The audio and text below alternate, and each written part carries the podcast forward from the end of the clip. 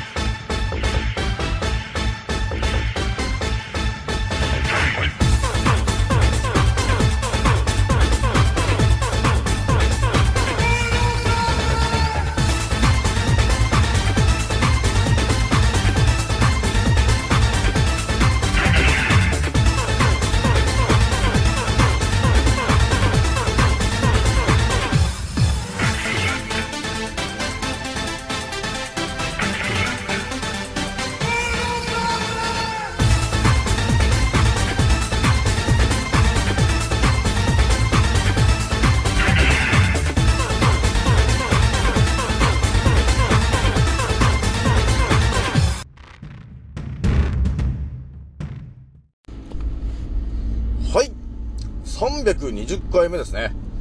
賢者の戦闘プログラム第214弾。始めさせていただきます。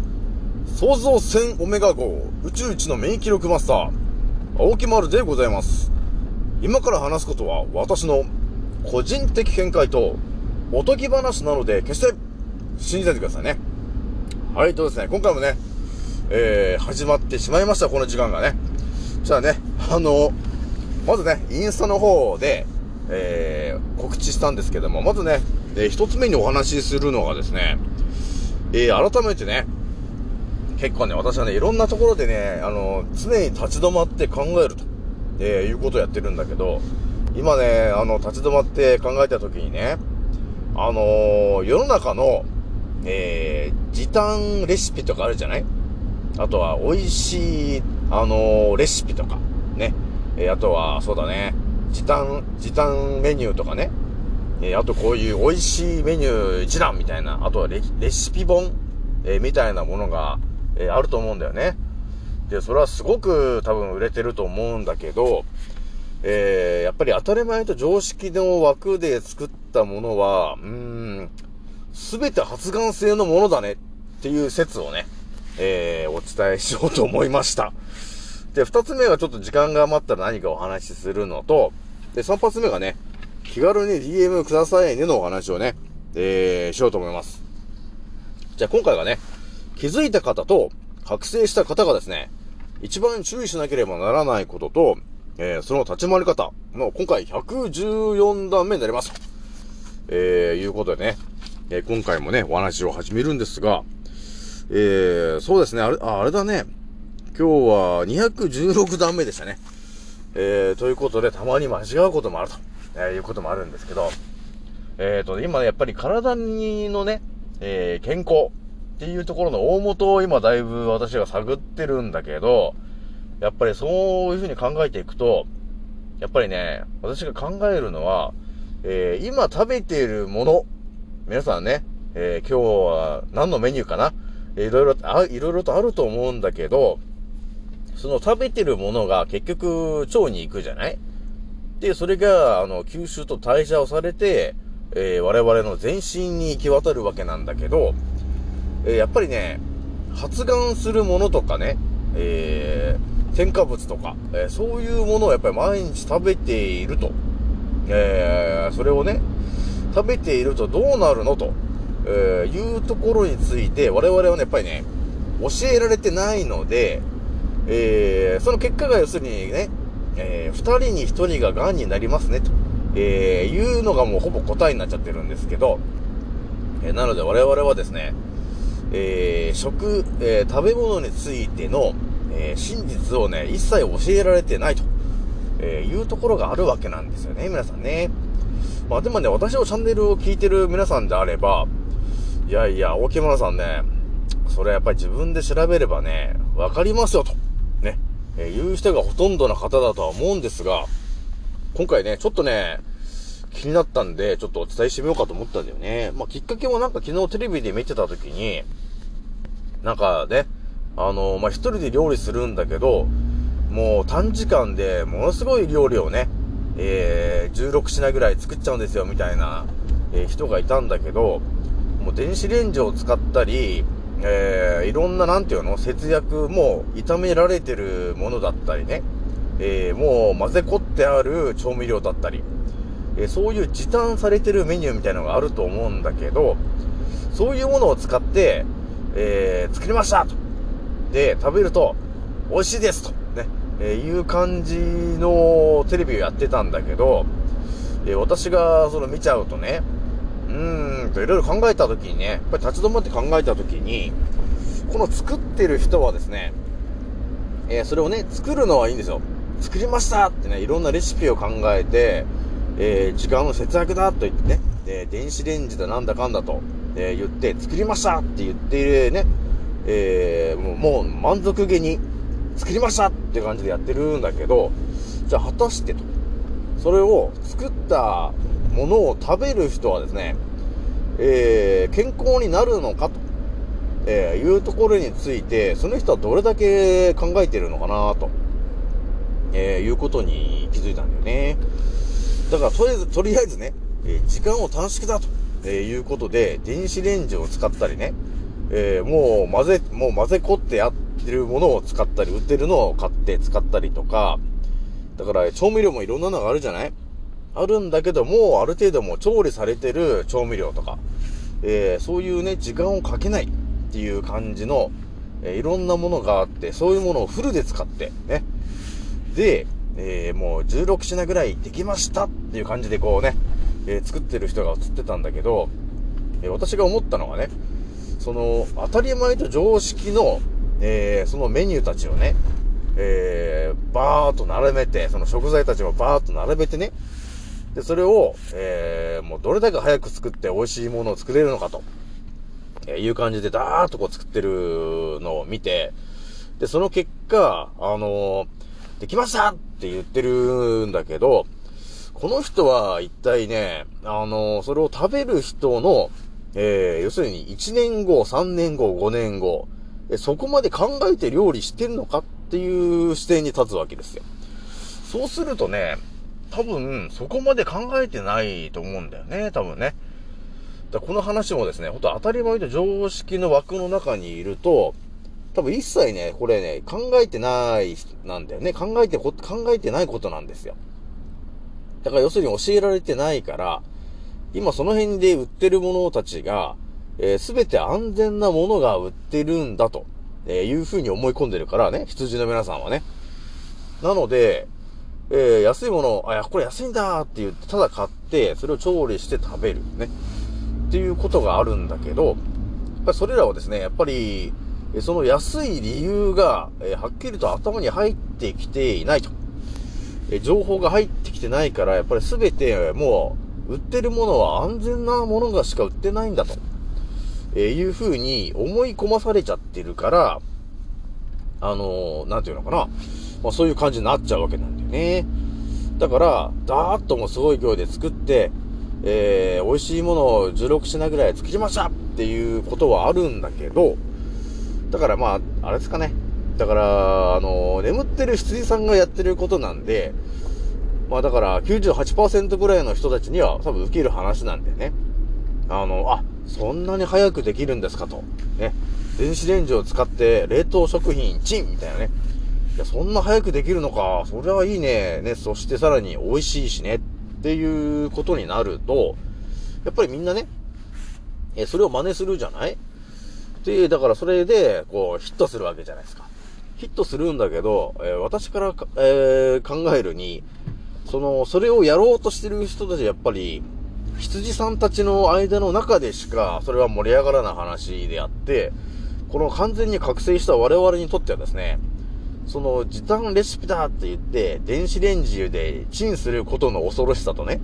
あの、食品添加物とか、えー、農薬が練り込まれてるものだったり、えー、冷凍食品だったらね、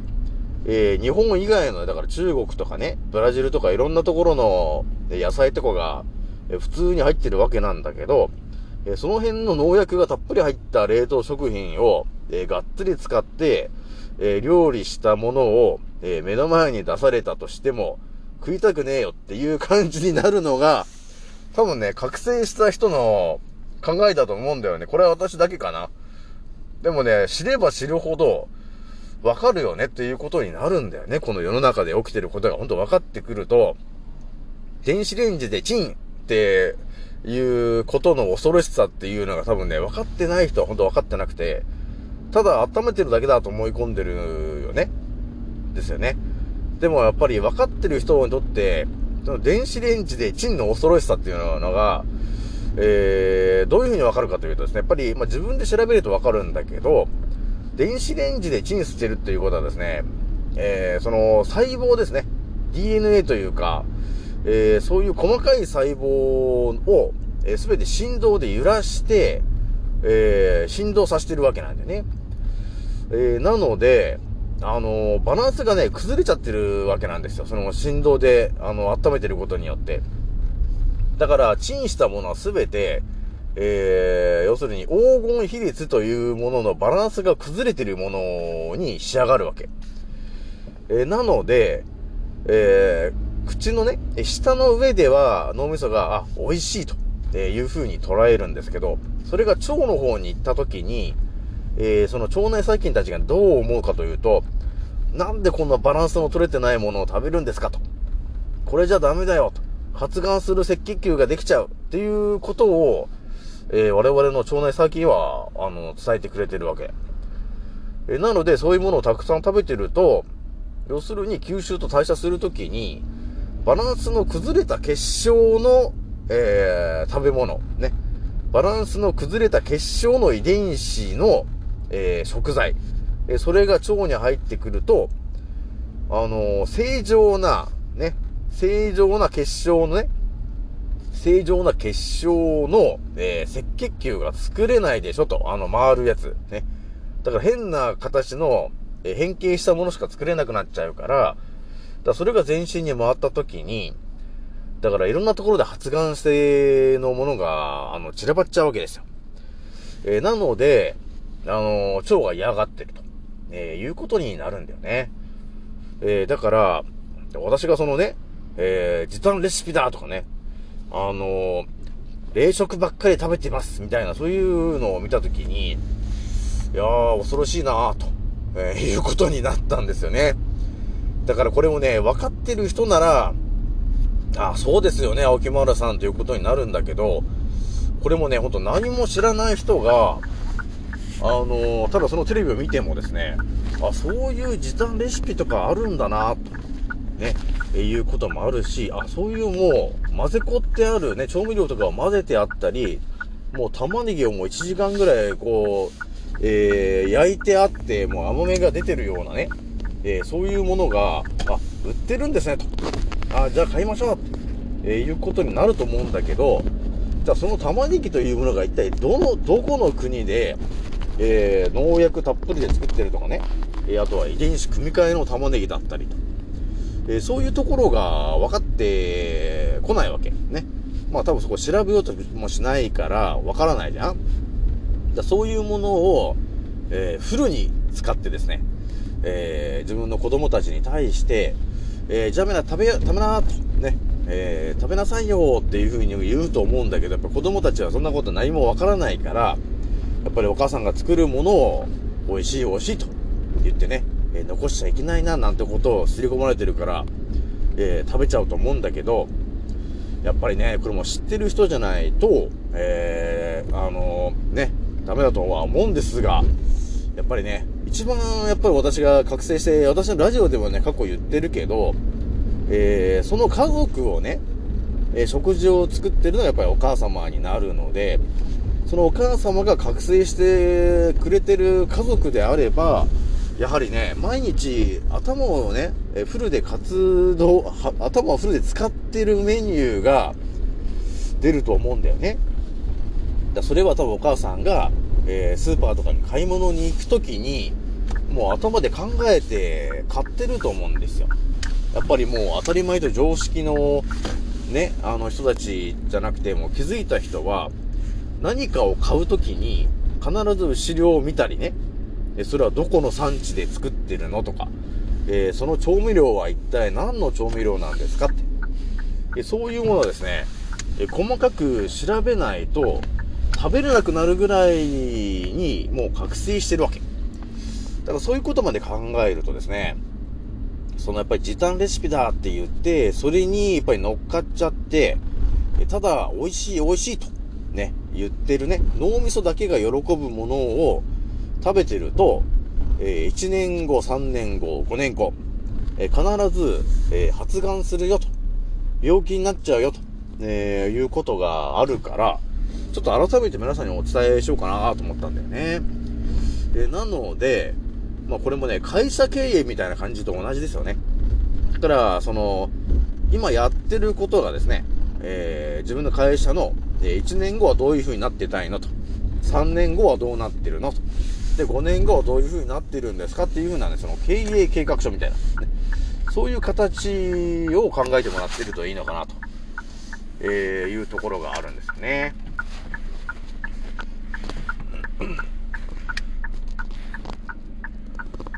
なので、はい。というわけでね、あのーやっぱりね、今食べてるものが、えー、安全なものを食べているのか、えー、っていうのとかね、えー、買い物するときにね、えー何を買うのかと、えーいうところについて、やっぱりね、知識がないと、えー、本当にね、なんていうの？当たり前と常識の人は、もう、何も見えてないので、えー、やっぱりね、バタバタ、えー発がんして、亡くなっていっちゃう。ね。こういうのがやっぱり見えても、もう目の前でももう起こってることなんで、えーぜひともね、あのー特に女性の方、あの、女性の方はですね、覚醒してほしいなと、えー思ってるんだよね。やっぱりね、覚醒してる人であれば、だって結局ね、あのー家族の中でやっぱり料理を作ってるのはお母様であって、やっぱり旦那さんじゃないからね。あのーまあ、私も過去にそのアンカーで言ったのは、えー、やっぱりね、女性が作る料理でね、あの、やっぱり知ってる、世の中のからくりを知ってる女性はですね、やはり、その食べる人が、えー、1年後、3年後、5年後、健康であるために、今これを食べてほしいと、いうものを、ことを考えて、えー作ってると思うんだけど、ただ時短のレシピとかね、あの、電子レンジで冷食を、えー作ってるとか、えーそういうね、えーいろんな、あと食品添加物とか、化学調味料をたっぷり使った、旨味調味料をたっぷり使った料理、あると思うんですよ。だそれは美味しいよ。うん。美味しいんだけど、その、まあ、例えば自分のお子様のですね、えー1年後、3年後、5年後、えーその辺まで考えて作ってる？っていうことを聞いたときに、いや、ただ今お腹空いてるから、えー作って、ただ食べさせてるんです。しかも美味しいじゃない？っていう感じのことで料理してるのであれば、えー将来的に自分のお子様を発がんするとか、あの、病気にさせたり、えー自分の作った料理で家族全員の免疫力が一気に下がるっていうね。そういう感じのことに、えーなるわけ。なんだよね。だからこれ、こういうことがやっぱ起きてるわけなんですよ。やっぱりね、ね、まあ私がお伝えしたいのが、まあ人生一度きりですよと。ね。みんなもう人生一度きりしかないと。で、そういう時に、やっぱりいかにして早く、この地球と呼ばれている範囲で起きている、えー、その、我々の本当普通の、えー羊さんの目では当たり前と常識では見えてきてない、えー、この裏側の世界ね、えー、が見えてきてほしいなと、え気づいてほしいなと、えいうことで私はお伝えしているんですよね。えー、だから結構重要な話ですね、今回もね。なんでやっぱり女性が早めに覚醒してくれると、えーその家族、そして自分の親、で、とそういう感じでこう広がっていくわけですよ。そうするとみんな健康に、えーなっていくよと。やっぱりそれはやっぱり毎日食べてるものが健康に直結するからね。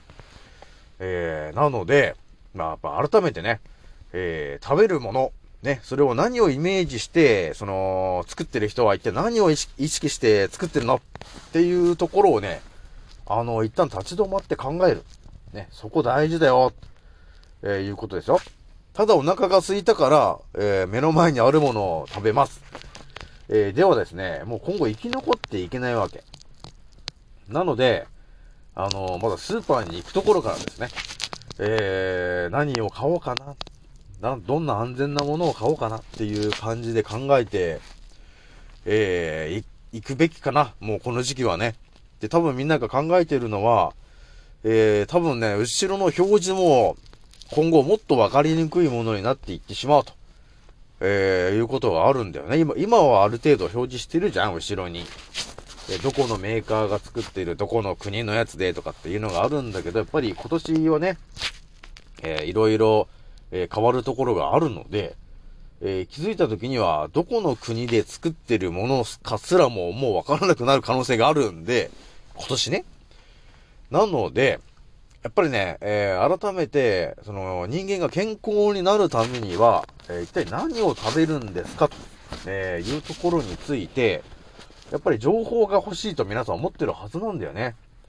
それは私もだいぶ、このね、5年前に覚醒してから、一体何を食べると我々は一番いいのかなと、えー、いうところの話にね、到達してるから、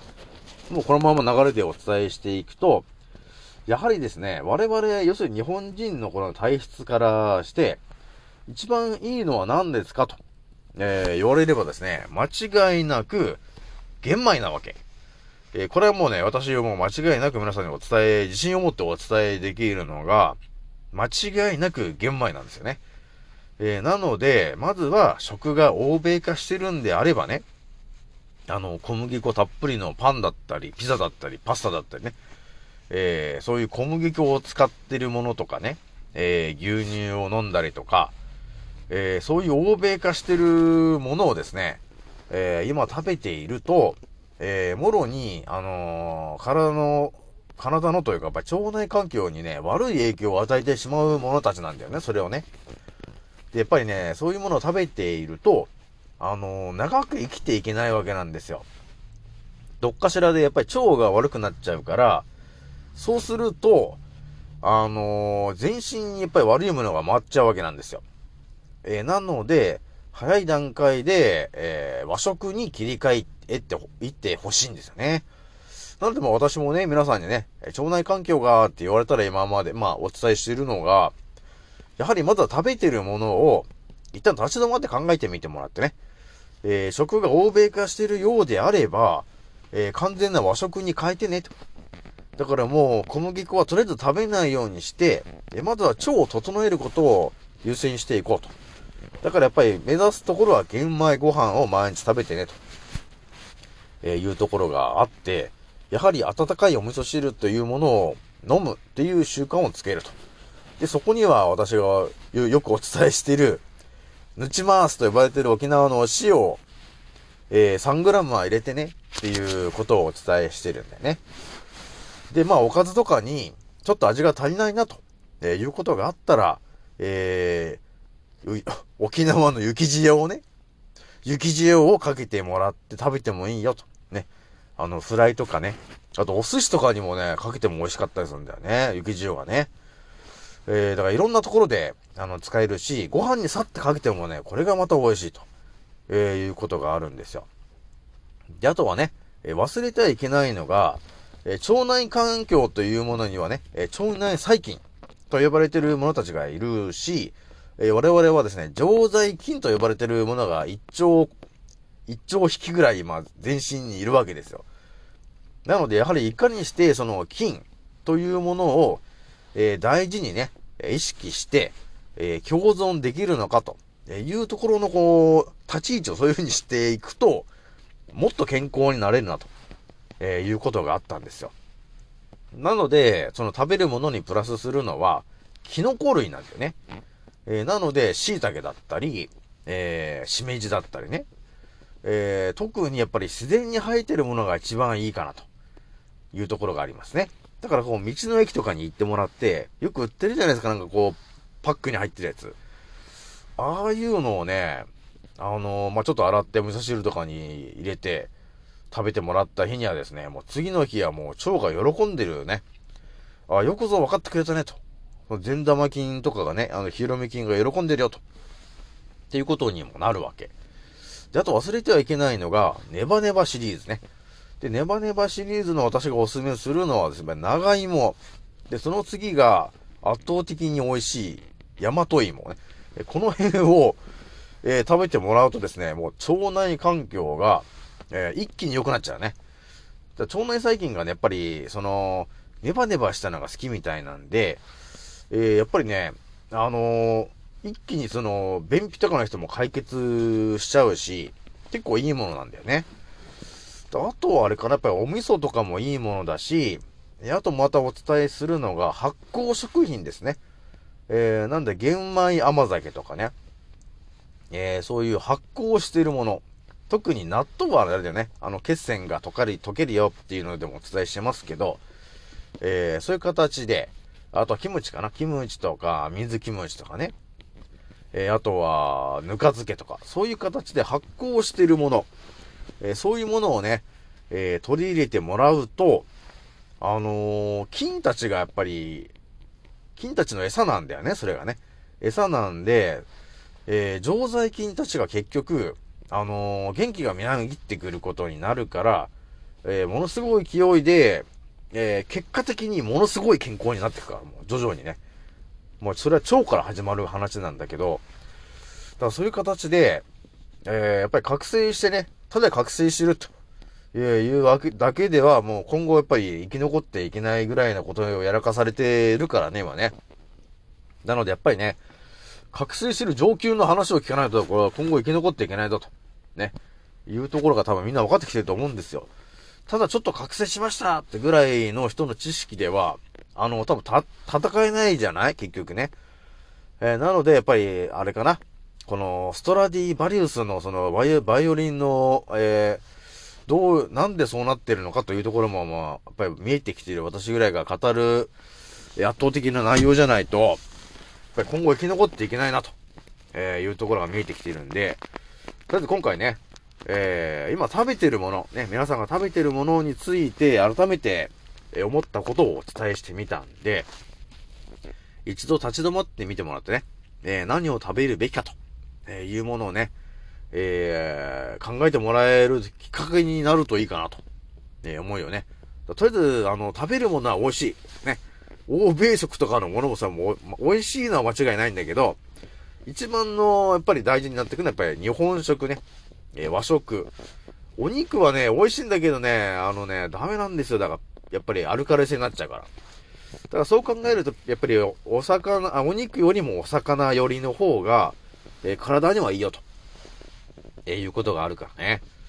で、皆さん、あの、朝食はやっぱり抜いてた方が、えー結果的に体にはものすごいいいことになるんで、朝はね、あの、ちょっとしたフルーツとか、えーお味噌汁とかを食べてもらえると、えー体的にはものすごく健康になるからね。それはあの、朝の4時から12時までがね、昼の12時までが、ちょうど排泄の時間帯になってるから、その排泄の時間帯の中に、えー何かを食べてしまうと、何かを食べて消化してる方にエネルギーを使ってしまうから、体のデトックスする、えーパワーが落ちちゃうわけ。えーなので、あのデトックス効果が下がっちゃうよと、えーいうことになるんで、体のカロリーが分かっている人であれば、朝ごはんをちょっとね、徐々に減らしていくということが健康につながって、結果、あのー体がね、軽くなったり、ね、えー病気が早く治ったり、でそういうことにつながるよということなんだよね。じゃあ、とりあえず今回はね、これぐらいにしといて、最後ね、気軽に DM くださいねのお話ですけども、え今もね、結構いろんな方が、あのー DM してきてくれてますけども、まあ、気軽にね、あの、薄毛の人とか、あのー気軽に言ってきてもらっても大丈夫なんで、えーだいぶね、分かってきてるところがありますよ。えなので気軽に言ってきてもらって大丈夫ですね。で、あとは、あれかな、え、まあ、健康情報ね。まあ、なんか欲しいとか、あとは、え発がんしちゃってる人とかね。えー、がんのステージ4とか、えーいう方がいたりとか、あと冷え性ね、今冷えてる、寒いから、え冷え性の方、ね、いましたら私にもう一言言ってきてもらえれば、えーめちゃくちゃいいやつちょっと紹介するんで、まあそういう感じでね、もろ役立つ、えーえーことをお伝えできると思うので、気軽にね、え DM してきてくれるといいかなと、え思っております。じゃあ今回ね、これぐらいにしておきます。次の音声でまたお会いしましょう。またねー。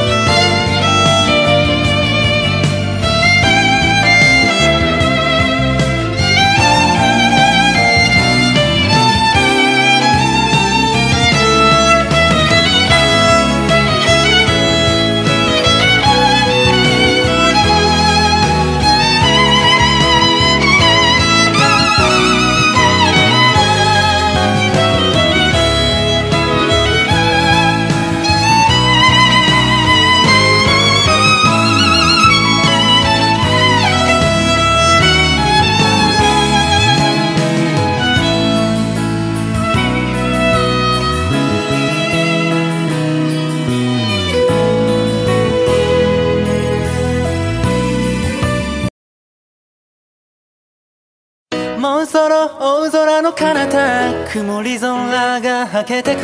時計は午後5時回ってるそれでも遅くはないんだ。目を閉じて考えるふりはもうやめにして誓ったんだ。今の俺ならばきっとどこまでも行ける。Yeah! どこまでも今俺は旅の途中。この広い未来で